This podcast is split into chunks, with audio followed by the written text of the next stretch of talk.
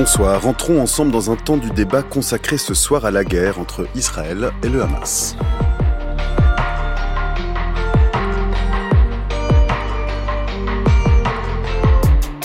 À l'ordre du jour ce soir, les pressions internationales sur Israël peuvent-elles être efficaces? Nombreuses sont les voix qui appellent à un cessez-le-feu, voire à la fin de l'opération militaire israélienne à Gaza depuis les attaques du 7 octobre. Selon les chiffres du ministère de la Santé du Hamas, les bombardements ont déjà causé plus de 20 000 morts, dont une majorité de civils. Vendredi dernier, 22 décembre, après de longues négociations, le Conseil de sécurité de l'ONU s'est prononcé sur une résolution destinée à améliorer l'aide humanitaire à Gaza, où tout vient à manquer depuis le début du conflit. Dimanche, c'est le président des États-Unis, Joe Biden, qui appelait à la protection des populations civiles lors d'un échange téléphonique avec le Premier ministre Benjamin Netanyahou. Et pourtant, ce week-end, comme hier et ce matin encore, de nouveaux bombardements ont visé la bande de Gaza, faisant des dizaines de morts civiles. Gaza où s'est rendu hier Benjamin Netanyahou, justement, pour célébrer les 80 jours du début de l'offensive israélienne, avec l'intention affirmée du Premier ministre israélien d'intensifier les combats et de poursuivre, précisait-il quelques heures plus tard, une longue guerre pas près de finir. Fin de citation. Plus que jamais, le gouvernement israélien semble déterminé dans son opération épée de fer malgré un risque toujours plus flagrant d'isolement international. Que peut encore faire la communauté internationale? Quels sont les leviers dont disposent l'ONU, l'Union européenne, les États-Unis, mais aussi les États voisins d'Israël? Comment les politiques intérieures américaines et israéliennes s'entrecroisent dans les négociations en cours? Les pressions sur Israël et le gouvernement Netanyahou peuvent-elles être efficaces pour permettre une intervention humanitaire à la hauteur des enjeux dans la bande de Gaza? Voici quelques-unes des questions que nous poserons ce soir à nos trois invités. Et avec nous pour en parler en studio, Rim Momtaz, bonsoir. Bonsoir. Vous êtes chercheuse en relations internationales et défense européenne à l'International Institute for Strategic Studies, l'IISS. Et vous avez été également journaliste pour des médias américains comme Politico, ABC News ou CNN. À vos côtés, Vincent Lemire, bonsoir. Bonsoir. Vous êtes maître de conférences en histoire contemporaine à l'université Gustave Eiffel, spécialiste de l'histoire du conflit israélo-palestinien de la ville de Jérusalem en particulier, ville sur laquelle vous avez publié une bande dessinée parue en 2022, Histoire de Jérusalem, publiée aux éditions des Arènes. Et enfin, à distance, puisque vous vous trouvez à Jérusalem, Guillemette Thomas, bonsoir. Bonsoir. Vous êtes coordinatrice médicale de Médecins sans frontières dans les territoires palestiniens. Vous êtes en ce moment à Jérusalem et vous coordonnez notamment les équipes de l'hôpital Nasser de Khan à Gaza où les bombardements se sont intensifiés ces derniers jours. Vous nous en parlerez dans quelques instants. Merci à vous trois d'être avec nous. Vous écoutez le temps du débat et nous sommes ensemble en direct jusqu'à 19h. Aujourd'hui, la situation est grave et se dégrade chaque jour davantage. Dans l'immédiat, c'est à la protection des civils qu'il nous faut travailler. Il faut pour cela une pause humanitaire très rapide et il nous faut œuvrer un cessez-le-feu. Ce dont nous avons besoin, c'est d'un cessez-le-feu durable. Nous sommes témoins d'une tragédie absolue aujourd'hui à Gaza. Mais n'oublions pas le 7 octobre, le jour où Israël a subi l'équivalent de plusieurs 11 septembre et d'une invasion, le tout combiné. Je plaide pour la fin des opérations militaires. Il ne faut pas continuer à alimenter la violence et la haine, mais résoudre la question palestinienne par un dialogue sincère, soutenu par une forte volonté politique et l'appui de la communauté internationale. Le vrai problème est la façon dont Israël conduit son offensive. Un cessez-le-feu humanitaire est le seul moyen pour commencer à répondre aux besoins désespérés de la population de Gaza et mettre fin au cauchemar qu'elle vit. Quiconque pense que nous allons nous arrêter est loin de la réalité. Nous ne cesserons pas le combat tant que nous n'aurons pas atteint les objectifs que nous nous sommes fixés. L'élimination du Hamas, la libération des otages et l'élimination de la menace qui pèse sur Gaza. Voilà, nous venons d'entendre les voix d'Emmanuel Macron, du ministre des Affaires étrangères britannique David Cameron le 21 décembre, d'Antonio Gutiérrez, secrétaire général de l'ONU le 23, du pape François lors de sa bénédiction de Noël au Vatican. Tous mettent en garde un Benjamin Netanyahou au plus inflexible que jamais. Alors je me tourne d'abord vers vous, Guillemette Thomas, vous qui vous trouvez sur place et qui êtes en contact avec les équipes de Médecins sans frontières à Gaza. Est-ce que vous attendiez quelque chose de cette résolution onusienne votée euh, vendredi et euh, quelle, euh, quelle est la situation en ce moment à Gaza et notamment à Khan alors, on, aurait attendu quelque chose de beaucoup plus ambitieux et surtout de quelque chose de beaucoup plus efficace pour acheminer l'aide humanitaire. Certes, l'augmentation de, de, euh, de l'aide humanitaire est, est positive en, en, tant que telle, mais euh, ce qu'il faut comprendre, c'est que euh, c'est totalement insuffisant euh, et dérisoire par rapport aux, aux, besoins réels. Sans un cessez-le-feu, euh, cette aide humanitaire ne pourra jamais être acheminée et déployée auprès des populations qui en ont besoin. Et Donc, si vous voulez, cette... Non, non, je vous en prie, poursuivez. Cette oui, cette résolution euh, ne, ne, ne, règle que, que, que, très très très partiellement euh, les, les, problématiques. Aujourd'hui, ce qu'il faut pour qu'on puisse aider la population palestinienne, c'est déployer en toute sécurité l'aide humanitaire et partout dans le territoire, et notamment dans le nord, la zone nord de la bande de Gaza qui pour l'instant est, est, est, totalement inaccessible à toute aide humanitaire. Vous me demandiez quelle est la situation aujourd'hui humanitaire à Gaza. La situation, elle est effroyable. Euh, la population de Gaza manque de tout. Euh, la, la, population de Gaza a faim, euh, n'a pas accès à l'eau potable, n'a pas accès aux soins euh, et subit des bombardements incessants conduisant à un nombre de victimes qui est totalement insupportable. Est-ce qu'il y a encore des zones sûres à Gaza, Guillemette Thomas? Aucune zone sûre à Gaza, et ce depuis le début du conflit. Il n'y a aucune zone sûre, aucune structure n'est épargnée. On l'a bien vu depuis le début du conflit. Donc aujourd'hui, toute personne à Gaza est en danger de mort. Alors peut-être euh, vous pouvez, euh, Rimontaz, euh, nous résumer. Qu'est-ce que demande la communauté internationale à Israël aujourd'hui? Alors premièrement, si toute la communauté internationale, depuis le début au moins, est d'accord sur le fait que Israël doit agir dans euh, le cadre du droit international. Sur ça, tout le monde s'accorde, que ce soit euh, en Europe, par exemple, les Allemands comme les Français, qui n'ont pas la même posture par rapport au conflit euh, en général, mais aussi même les États-Unis. Au-delà de ça, il n'y a pas vraiment un consensus sur ce qu'on veut qu'Israël fasse ou ne fasse pas. Il y a d'un côté ceux qui disent que effectivement, il doit y avoir un cessez-le-feu immédiat. Il y a de l'autre, comme par exemple les États-Unis, qui disent on ne peut pas appeler à un cessez-le-feu pour le moment.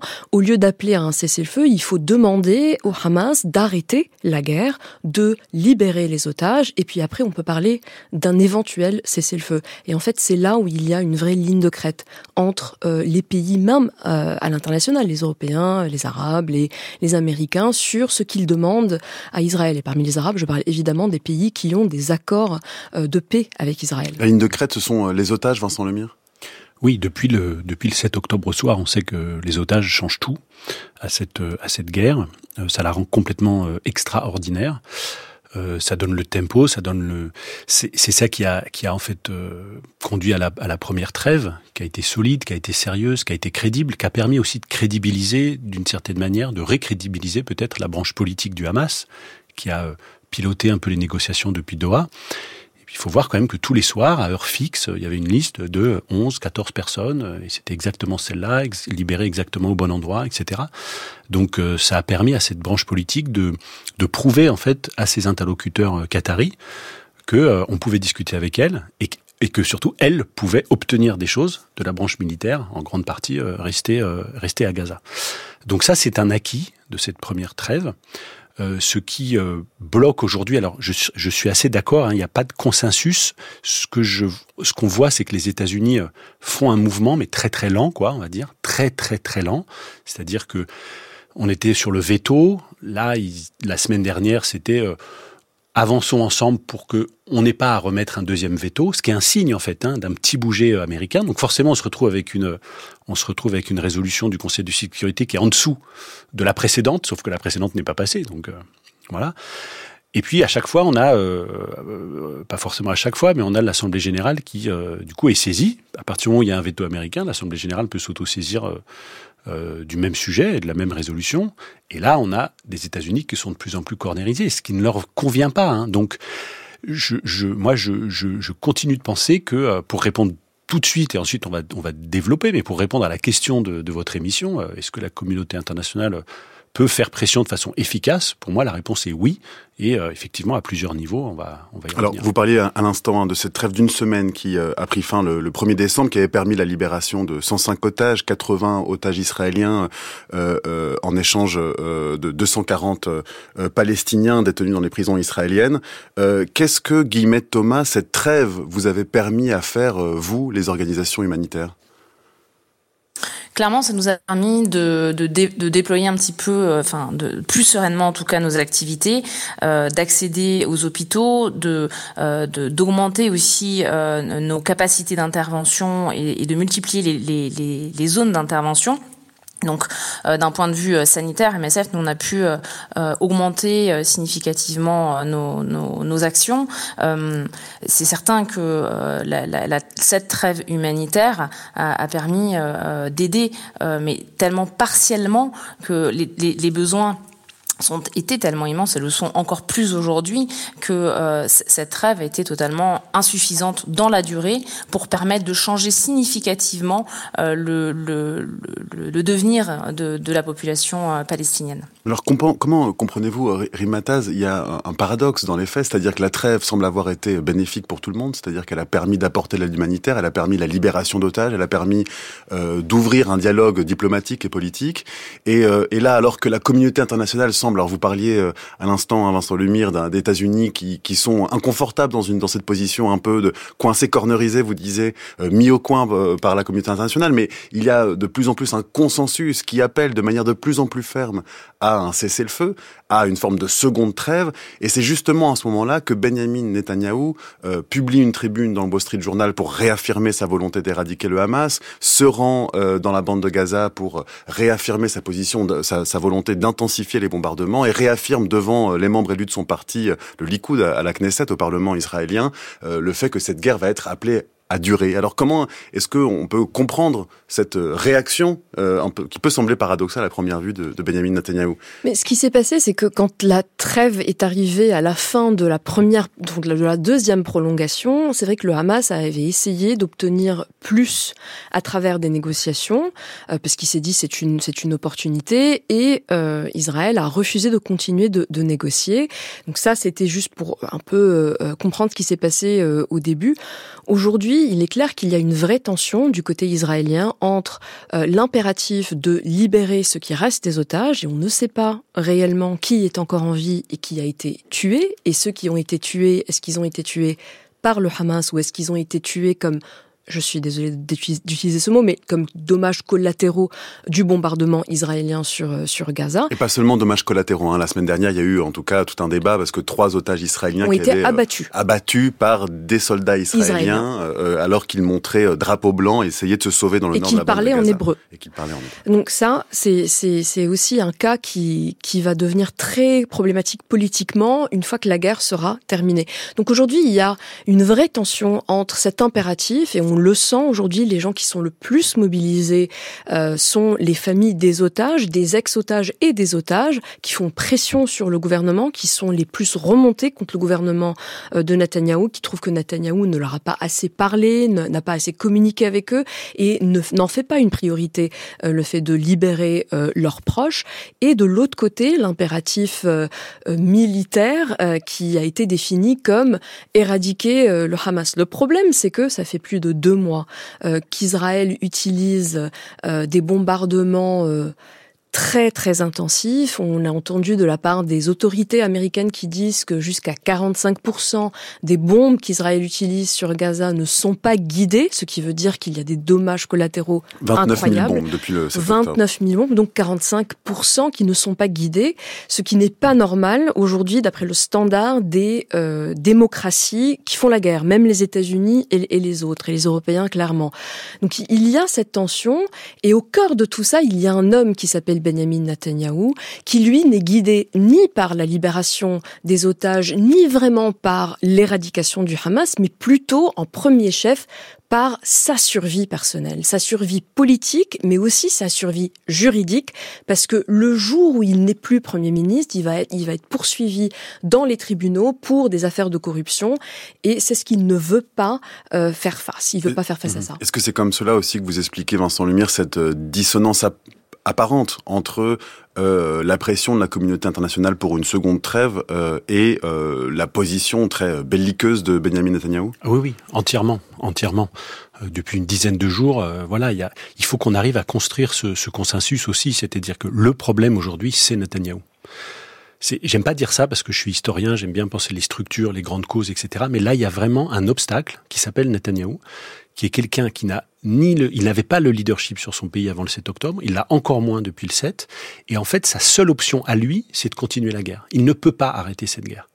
Il ne pourra jamais l'arrêter. Mais est-ce qu'un homme tout seul peut faire la guerre? C'est-à-dire, est-ce que Benjamin Netanyahu a la possibilité tout seul de résister à la pression internationale? Ben, Il peut la faire euh, mal, euh, il peut la faire avec des, avec des buts de guerre mal définis, il peut la faire de façon inefficace, il peut la faire effectivement euh, en manquant très cruellement d'empathie, y compris vis-à-vis des familles des soldats qui tombent. Il y a plus de 150 soldats israéliens qui sont morts. Hein.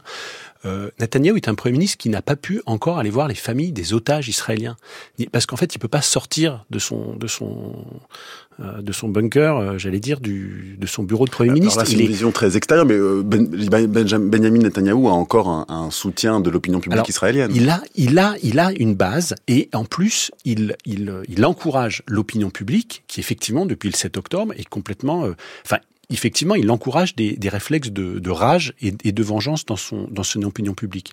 Mais ce que je crois que Biden est en train de comprendre, et ce qu'il faudrait que l'Europe arrive à, formuler aussi, parce que Biden commence à le dire, c'est que le destin d'Israël euh, ne, ne, coïncide pas euh, avec euh, le destin de Netanyahou en fait. et Netanyahu, aujourd'hui, est quelqu'un qui est dangereux pour son propre pays. Et donc, il faut arriver à décrocher ces deux choses-là. Je crois que Biden l'a fait, a essayé de le faire dès le début. Quand on l'a vu se déplacer tout seul et Blinken se déplacer, je l'ai dit plusieurs fois, c'était pas pour aller faire des grandes déclarations de soutien. Ça, les déclarations de soutien, on peut le faire euh, sur la pelouse de la Maison Aujourd'hui, en tout cas, quand il a été sur place, c'était bien pour essayer de tenir un discours un peu plus dur entre quatre yeux. Ça ne marche pas.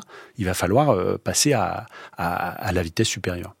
Est-ce que euh, euh, on voit euh, la position notamment du ministre des Affaires étrangères israélien, Eli Cohen? Là, un autre petit paradoxe, c'est qu'Israël, vous parlez du droit international, Raymond Taz, en, tout début d'émission, et l'autre paradoxe de cette position israélienne, c'est que c'est un État fondé par le droit international qui aujourd'hui se met en confrontation avec l'institution qu'il a créée en quelque sorte, l'ONU en 1948. Comment vous expliquez là aussi cette ONU devenue une espèce d'ennemi idéologique? euh, de Israël, en tout cas dans les discours d'Eli Cohen, le ministre des Affaires étrangères, ou de Benjamin Netanyahu. Cette animosité entre Israël et, l'ONU date de bien avant ce conflit ou bien cette phase du, conflit.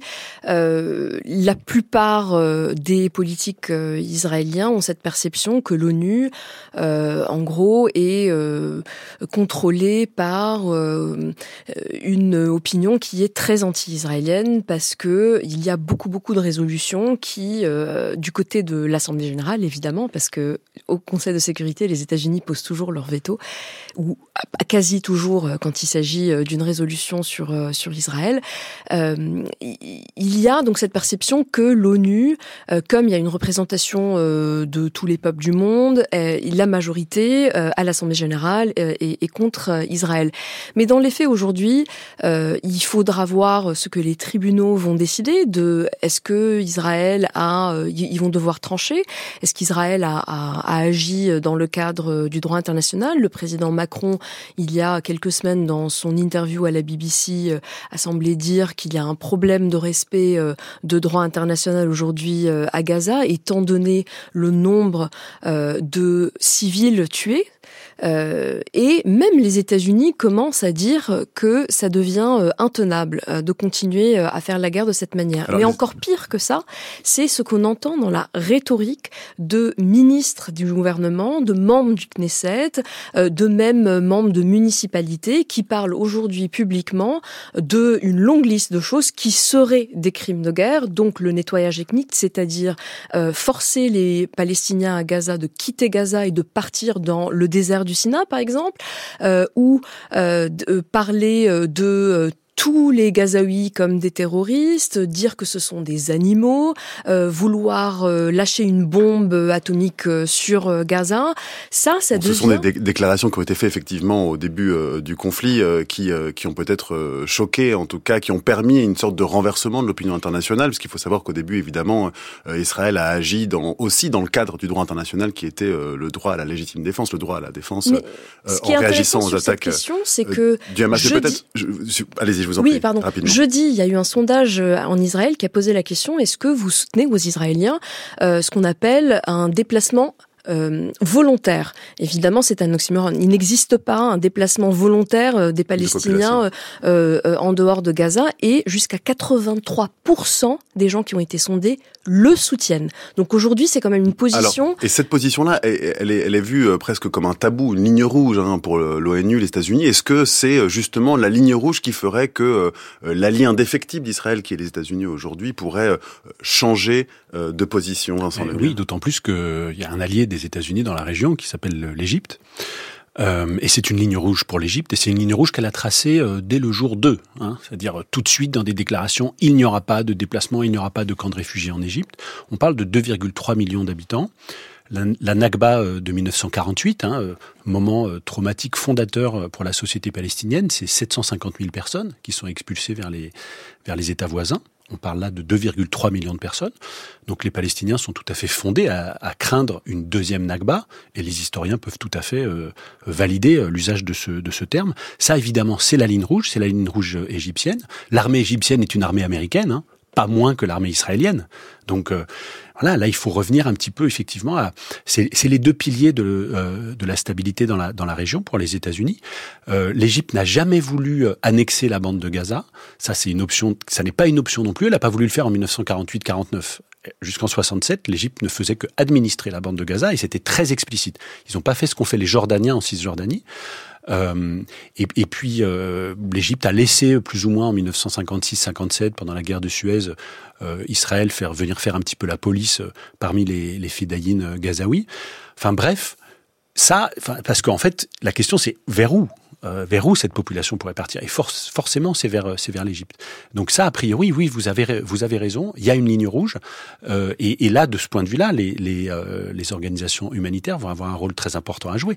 Parce que ce que vont essayer de faire les Israéliens, c'est de créer une crise humanitaire qui est déjà là, hein, avec une population qui est affamée, qui est assoiffée, on va dire, mais enfin, il faut que les Égyptiens euh, ouvrent leurs frontières, de même que les Polonais devaient accueillir des, euh, des Ukrainiens euh, il, y a, il, y a, quelques mois. Mais Thomas, quel est l'espace de dialogue que vous avez avec les autorités égyptiennes, avec les autorités israéliennes dans la gestion de la crise humanitaire à Gaza? Nos, nos, nos, relations sont assez, assez limitées, pour être parfaitement honnête notamment avec les autorités israéliennes, sont essentiellement des, discussions qui sont autour de la sécurité, mais absolument pas autour des, euh, de, la prise en charge humanitaire, même si euh, euh dès le début du conflit, les autorités israéliennes avaient poussé des organisations humanitaires à euh, ouvrir des hôpitaux euh, de campagne dans des zones euh, prédéterminées, mais soit quoi, toutes les organisations s'étaient opposées. Aujourd'hui, les, les, les, relations sont, sont, quasi inexistantes en termes de prise en charge humanitaire, et je, je dirais que c'est la même chose avec l'Égypte.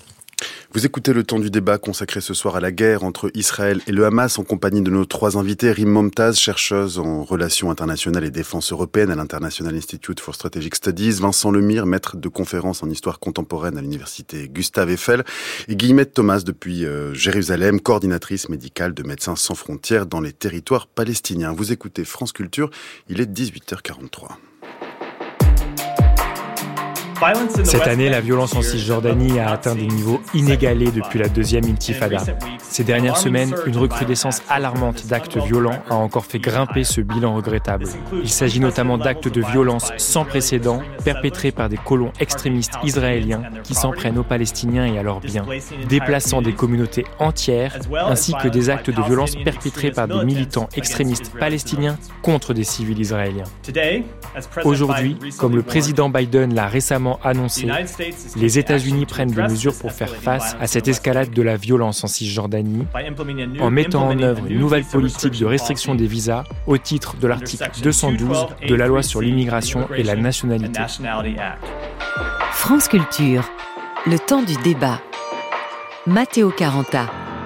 Voilà, vous venez d'entendre la déclaration du porte-parole du département d'État américain Matthew Miller le 6 décembre dernier qui s'inquiète et dénonce les violences commises par des colons israéliens en Cisjordanie et euh, menace notamment de retirer euh, les visas de certains colons israéliens. Il parle aussi de déplacement de population. Hein. Là, nous parlions de Gaza. Ici, c'est euh, de la Cisjordanie. Est-ce que c'est là un, exemple, Rim Momtaz, où la pression internationale, notamment américaine, peut fonctionner, peut agir sur la politique du gouvernement israélien? Oui, mais d'une manière quand même limitée. Parce que par exemple, quand on prend cette histoire de, visa ou, euh, d'interdiction euh, de visa, il il faut pas oublier qu'une grande partie euh, de ces colons, ils sont aussi des binationaux, c'est-à-dire qu'il y a des Israélo-américains, il y a des Franco-israéliens, il y a des Israélo-allemands, etc., etc. Eux, on ne peut pas mettre de d'interdiction de visa contre eux. Donc, c'est un moyen d'envoyer un signal que les choses ne vont pas bien. Tout de même que la radio de l'armée israélienne a reconnu qu'il y avait euh, euh, des violences, qu'elles avaient doublé. Il y a eu une déclaration de Yoav Galan, le ministre de la Défense israélien, qui est euh, mal connu pour avoir traité les Gazaouis d'animaux humains, qui a dénoncé publiquement ces agissements en Cisjordanie. Est-ce que là, c'est pas la démonstration finalement que la politique en Cisjordanie existe? Si, effectivement, mais à nouveau, c'est ça a un impact qui reste assez limité parce que malgré cette déclaration d'interdiction de visa, la violence en Cisjordanie continue et les colons continuent à être armés d'ailleurs par un certain ministre Ben Gvir du gouvernement euh, israélien. il continue d'y avoir euh, des, euh, des, des conflits en Cisjordanie. On a vu la semaine dernière et celle d'avant une opération militaire de l'armée israélienne à Jénine en Cisjordanie qui a très mal tourné. On a vu par exemple des soldats israéliens se filmer à l'intérieur d'une mosquée et chanter sur le haut-parleur du, du mosquée de la mosquée euh, des chants qui étaient assez provocateurs. Donc la situation en Cisjordanie est assez explosive et elle inquiète depuis le 7 octobre les États-Unis comme l'Europe parce que si elle explose là-bas, on aura deux grands fronts à l'intérieur. Voilà, c'est le, risque d'un nouveau front. Alors il faut quand même euh, préciser, il y a aussi euh, des attaques au couteau, des attaques à la voiture bélier en Cisjordanie depuis les attaques et à Jérusalem, et à Jérusalem euh, depuis les attaques mhm. du 7 octobre. Est-ce que cette pression maintenue d'Israël sur la Cisjordanie est, est un moyen d'éviter le risque d'un ancrage du Hamas, d'un second front porté par le Hamas en Cisjordanie, Vincent Lemire Je ne crois pas. Je crois que c'est le, le, symptôme de, l'agenda annexionniste des ministres Ben-Gvir et Smotrich. C'est-à-dire que eux, leur objectif, depuis avant le 7 octobre et après le 7 octobre, c'est l'annexion de la Cisjordanie, au moins des zones B et C. C'est d'ailleurs ce qui a en partie expliqué, on l'a dit dès le, dès le 8 octobre, ce qui a en partie expliqué le succès de l'opération euh, du Hamas, parce que euh, une bonne partie des troupes avaient dégarni en fait euh, la frontière de, de Gaza pour essayer effectivement de de d'encadrer, on pourrait dire, hein, en tout cas d'encadrer ou de protéger les colons euh, qui, qui, qui commettaient de plus en plus d'exactions dans le but d'expulser des villageois, des bédouins, etc. Les chiffres sont absolument vertigineux. Hein. Il y a plus de 200 euh, euh, civils palestiniens qui sont morts en Cisjordanie depuis le 7 octobre, c'est-à-dire plus depuis le 7 octobre qu'entre le début de l'année et le 7 octobre. Il y a plus de 250 000 permis de port d'armes qui ont été distribués en Israël et en Cisjordanie depuis le 7 octobre. C'est-à-dire plus que ces 20 dernières années. Là, on pourrait parler d'une réaction peut-être psychologique, une, de sentiment de sécurité. C'est pas forcément en lien direct. Alors, euh, permis de port d'armes et armes et munitions. Hein. On a vu Ben Gvir, effectivement, se faisant filmer, euh, euh en distribuant à l'arrière d'un pick-up euh, des armes, des AK-47 et des, euh, et des munitions à, des, à des colons. Alors, ces colons qui, en plus, effectivement, euh, assure en plus des, euh, des, euh, des permanences dans, le, dans l'armée, etc. Donc une espèce d'indistinction de plus en plus forte en fait entre les colons et l'armée qui était en cours hein, déjà, parce qu'on avait des bataillons en Cisjordanie qui étaient véritablement, euh, qui adhéraient complètement à cet agenda des colons. Guillemette Thomas, vous êtes euh, à Jérusalem, je, je, le rappelle, vous coordonnez les équipes de Médecins sans frontières. Est-ce que euh, la situation en Cisjordanie, alors pas comparable à celle de Gaza, est-ce qu'il y a des liens qui sont faits entre Cisjordanie et Gaza? Quelle est aujourd'hui la situation que vous observez en Cisjordanie? Aujourd'hui, la, la, situation, elle est, elle est extrêmement, extrêmement tendue.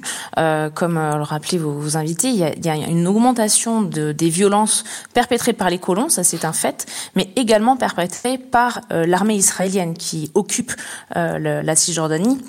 Euh, depuis euh, depuis 67. Donc il y a une augmentation majeure des incursions, une augmentation de la violence. Et nous, MSF, donc on, on, on intervient à Jénine, à Naplouse, à Hébron.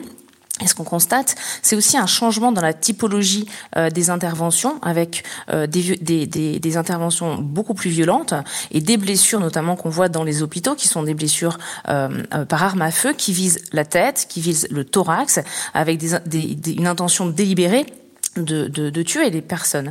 Euh, on, on, rappelait le nombre de, de, personnes qui sont mortes depuis le début du conflit, c'est 300 personnes, 300 Palestiniens qui sont décédés depuis le 7 octobre, dont 75 enfants, je tiens à le rappeler. Donc on est quand même dans une, dans une violence euh, extrêmement importante euh, et qui euh, et qui en effet se, constate chaque jour dans, dans Cisjordanie. Alors nous parlons hein, depuis le début de l'émission de pression internationale. Nous avons évoqué l'Égypte, les États-Unis, l'ONU. Il y a également une société civile en, Israël qui n'a pas cessé d'exister après les attaques du 7 octobre. Il y a notamment des grands éditorialistes. Hein, je pense à Ronan Bergman, journaliste israélien spécialiste de la défense pour le New York Times, Nahum Barnea ou Ben Scapi en, en, Caspi en Israël, qui commencent à faire entendre leurs doutes sur la possibilité de vaincre le Hamas. Est-ce que ce serait peut-être une autre manière de comprendre cette euh, pression maintenue euh, d'Israël et à Gaza et en Cisjordanie comme euh, une, volonté de ce sentiment ou d'apparaître ce sentiment de, de défaite dans son lumière Oui, la semaine dernière, première manifestation place Abima à Tel Aviv, dont le mot d'ordre était Netanyahou doit partir. C'est la première fois depuis le 7 octobre. Donc directement avec des vocations euh, politiques. Voilà, euh. une vraie manifestation qui assumait ce message politique. D'abord, pendant cinq semaines, il n'y avait aucune manifestation. On était dans la sidération. Ensuite, on a eu des rassemblements pour les otages. Mais on va dire euh, pour, pour, penser aux otages et pour prier pour la libération des otages. Ensuite, on a eu des rassemblements pour appeler à une trêve pour favoriser la libération des otages. Voilà. Et maintenant, on a des rassemblements pour appeler au départ de Netanyahou. Donc on voit bien qu'il y a une, il y a une resémantisation du débat politique en Israël, et c'est positif, il y a une repolitisation. Ça reste extrêmement minoritaire, hein, vous l'avez dit, l'opinion publique pour l'instant euh, soutient, la, soutient la guerre, mais il y a aussi des acteurs de la société civile israélienne qui sont les mêmes que ceux qui se mobilisaient contre ce gouvernement d'extrême droite avant le 7 octobre. Il y a des scientifiques qui il y savent... a eu des grandes manifestations en début de l'année. Ben oui, ils savent, ce, ce potentiel de mobilisation, il est toujours là, il n'est pas entièrement, il n'a pas entièrement disparu. Les, les populations étaient sidérées, mais les militants mais quand même, il y a, quelque chose qui s'est. Il y a des scientifiques qui savent que l'Europe et les États-Unis, c'est le premier partenaire euh, euh scientifique d'Israël. Il y a des gens qui font du commerce et qui savent que l'Europe est le premier partenaire commercial euh, d'Israël. Il y a des juristes et il y a des historiens, des il y a des intellectuels qui se souviennent qu'effectivement l'État d'Israël est né à la suite d'un vote de l'Assemblée générale des Nations unies en novembre 1947 et que donc ça en fait un État singulier. Et ça, il faut le redire ce soir. À ce micro. C'est-à-dire que c'est un des rares États de la planète qui ne peut pas se permettre de perdre entièrement la légitimité internationale. Je fais souvent ce parallèle, mais on doit le faire en ce moment. Malgré toutes les horreurs que Poutine peut commettre en Ukraine, personne ne va jamais contester le droit aux Russes d'être russes en Russie, si vous voulez. C'est pas un débat. Et, la question de la survie de l'État d'Israël est un jeune État. Pour vous Israël est un jeune État qui a 75 ans et dont, dont on sait que la légitimité internationale est fragile et friable. Pour l'instant, elle tient très largement sur le soutien euh, américain et que donc il y a un risque. Et moi, je, je l'ai dit, je l'ai écrit, un risque existentiel pour Israël que de perdre entièrement cette légitimité internationale. Est-ce que c'est pas ce risque existentiel aussi d'un État qui est, est entouré historiquement, en tout cas qui a nourri euh, historiquement euh, ce, ce, ce, sentiment d'être euh, isolé, d'être en danger, d'être de ne pas être tout à fait pérenne, qui peut aussi expliquer euh, la, la, position du gouvernement israélien aujourd'hui Les Israéliens, les Israéliens clairement se sentent euh, euh, en danger existentiel. On le sent quand on parle euh, et qu'on qu'on lit et qu'on écoute la, la, presse israélienne. même les gens qui ne sont pas du bord de l'extrême droite ou bien des colons sont très profondément déstabilisés par ce qui s'est passé le 7 octobre et se sentent en insécurité sécurité. Il faut toujours le comprendre et il faut essayer de garder ça en tête quand on parle de la société israélienne aujourd'hui. Elle est encore sous le choc. Et ça a été un très très très gros choc. Après, il y a des gens il faut remarquables. Le rappeler, on, on l'a dit en début d'émission et puis on n'en a plus parlé, mais effectivement le 7 octobre. Le donc, 7 euh, octobre qui était euh, euh l'attaque terroriste. 1140 euh, morts. Mais, voilà, 1200 morts. Euh, l'attaque terroriste par le Hamas contre beaucoup beaucoup de civils israéliens et évidemment aussi des militaires israéliens israélien, mais la majorité euh, des, euh, des victimes étaient euh, civiles. mais malgré tout ça, depuis le 7 octobre, c'est remarquable de voir certains journalistes israéliens qui continuent... Notamment le journal Haaretz, qui est très critique vis-à-vis du gouvernement Mais pas seulement, de rappeler les faits, notamment que Netanyahou a tout fait pendant 15 ans aux, aux affaires pour faire en sorte que le Hamas soit fort et que les modérés et que l'autorité palestinienne ne soit pas viable, que il y a eu beaucoup de violence à, à l'égard des Palestiniens. C'est remarquable qu'ils puissent le faire alors que leur pays vient de se faire attaquer de cette manière. Et il y a donc, Vincent le disait, cette manifestation qui a eu lieu la semaine dernière. C'est une minorité, mais elle existe. Et donc le débat politique continue d'exister euh, en Israël. Après, il ne faut pas non plus tomber dans le piège de euh, surévaluer euh, le nombre de, de, ces personnes, parce que d'un côté, ils sont les Israéliens en majorité sentent qu'ils sont encore en guerre, donc ce n'est pas le moment de provoquer une une crise politique et donc des élections et plus de d'instabilité qu'ils n'en ont déjà, parce qu'il ne faut pas oublier que malgré la férocité euh, de euh, l'attaque euh, israélienne sur, sur Gaza, le Hamas continue d'envoyer des roquettes presque tous les jours sur l'Israël. Donc les Israéliens... on oublie, on parle beaucoup des bombardements, mais il y a aussi des combats de rue au nord de Gaza. C'est-à-dire qu'on est toujours dans, dans, dans, une situation de conflit guerrier. on approche de la fin de cette émission. Guillemette Thomas, peut-être avant de, de, de, de, vous laisser, quels sont les besoins aujourd'hui euh, de quoi a-t-on le plus besoin aujourd'hui à Gaza? De quoi ont besoin le plus les organisations, euh, les ONG à Gaza? Je dirais simplement d'un cessez-le-feu. Euh, il y a besoin d'un arrêt de, de, de, cette guerre, de ce, déferlement de violence, euh, parce que les, les, les, premières victimes, ce, c'est la population civile. Euh, tant que tant que les combats continueront, tant que les bombardements continueront, nous serons bien incapables euh, d'aider cette population euh, qui, depuis maintenant deux mois et demi, subit, subit l'enfer. on parle, on parle d'une population qui est jeune, on parle d'une population qui est excessivement vulnérable de par les conditions dans lesquelles elle vit depuis deux mois, avec des déplacements successifs d'une absence d'accès à, l'eau, à la nourriture, euh, à, aux soins. Ce sont des choses qui sont vraiment basiques. Et aujourd'hui, cette population en est complètement privée. Donc, à moins euh, d'un cessez-le-feu, euh, aujourd'hui, je vois pas comment on va pouvoir euh, améliorer la situation à, Gaza. Vincent Lemire, donc un cessez-le-feu qui ne passe par vous, vous le disiez dans l'émission, que par le départ de, de Benjamin Netanyahu. En tout cas, c'est votre analyse. Oui, oui, c'est ce qu'il faut. C'est ce que je crois que Biden pourra faire comprendre à l'opinion publique israélienne. Il, a, il bénéficie d'un très très fort capital de, de sympathie, Biden euh, vis-à-vis des, des, Israéliens. Et son, son premier déplacement a été, il a fait tout ce que Netanyahou ne sait pas faire et ne pouvait pas faire, c'est-à-dire prendre les gens dans ses bras, leur parler. Voilà, si Biden dit des choses même difficiles à entendre pour les euh, pour la société civile israélienne, euh, il sera entendu. Il sera entendu si effectivement il est capable de dire oui, il y a un risque existentiel pour Israël aujourd'hui parce que vous pouvez pas perdre toute cette légitimité internationale. Il y a un risque existentiel à très court terme pour les Palestiniens il y a un risque existentiel à moyen et long terme pour les Israéliens. Donc Biden, je pense, a les clés en fait de cette euh, de cette de la sortie de cette séquence-là, de cette crise. La question, c'est à quel moment il va l'actionner. Moi, j'ai confiance dans Biden parce que c'est quelqu'un qui agit peu, mais quand il agit, euh, il vise euh, généralement assez, euh, assez juste. Eh bien, nous resterons sur cette note optimiste de Vincent Lemire. Merci à vous trois d'avoir participé à cette émission. Rim Momtaz, je le rappelle, chercheuse en relations internationales et défense européenne à l'International Institute for Strategic Studies. Vincent Lemire, donc maître de conférences en histoire contemporaine à l'université Gustave Eiffel, spécialiste de l'histoire du conflit israélo-palestinien et auteur d'Histoire de Jérusalem paru aux arènes. Et Guillemette Thomas depuis Jérusalem. Merci beaucoup d'avoir pris le temps euh, de participer à cette émission, coordinatrice médicale de Médecins sans frontières dans les territoires palestiniens. Le temps du débat était préparé ce soir par Candice Bergeron, Sacha Mattei, Paul Marguillet, Nina Richard, à la programmation Bruno Barada, à la réalisation Anna Olvac, à la technique. Aujourd'hui, c'était Raphaël Rousseau. Nous, on se retrouve demain pour une autre émission, La bénédiction des couples irréguliers homosexuels. François bouscule-t-il l'Église? À demain sur France Culture.